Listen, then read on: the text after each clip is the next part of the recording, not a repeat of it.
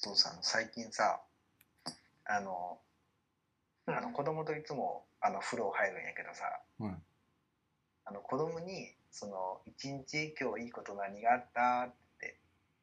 聞くようにしてておうえその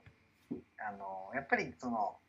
いいこととかさ人のいいところだったりとか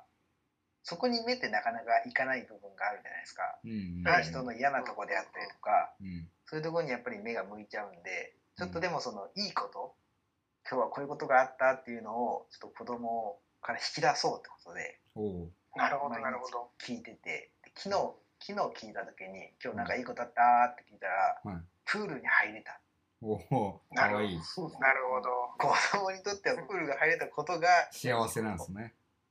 うんそうそうそうそうそうそうそうやっぱ何気ないことが幸せなんだなと思って、あそこに行き着きますよね。うやんっ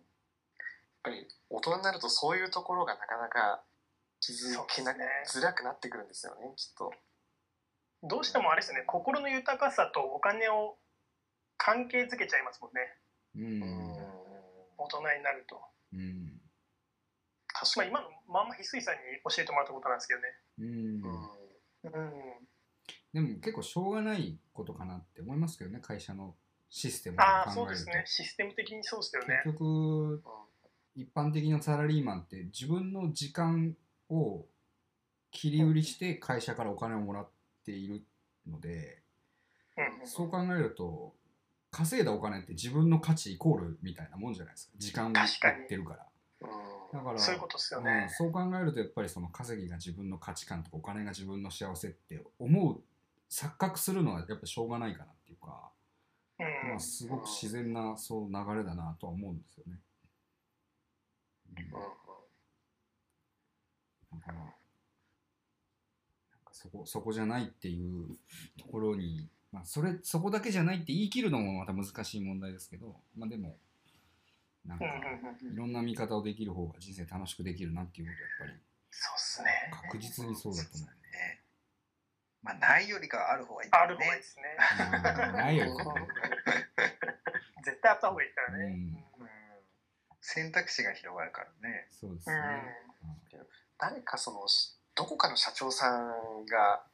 前なんかこう言ってたんですけどこうあの、はいやっぱりいろいろ頑張って頑張って蓄えができてですごく余裕がお金にとお金についてはで余裕が出てきたとでそれうですごいいい部屋とかお家にうん住んで、でだだっ広いそういう敷地の中で一人で暮らしていたらなんかすごい心は満たされたかというと逆にそうじゃなくなっていったっていう話をしてた人がいてうんん。あで結果そこの広い豪華なお家自体はあの売っ払っちゃってうんで、あ、えー、ともう本当にあの 2DK とかで狭い部屋を借りてで暮らしていく方がが自分の心が満たされたというか自うん自分の体に相応なスペースがある方が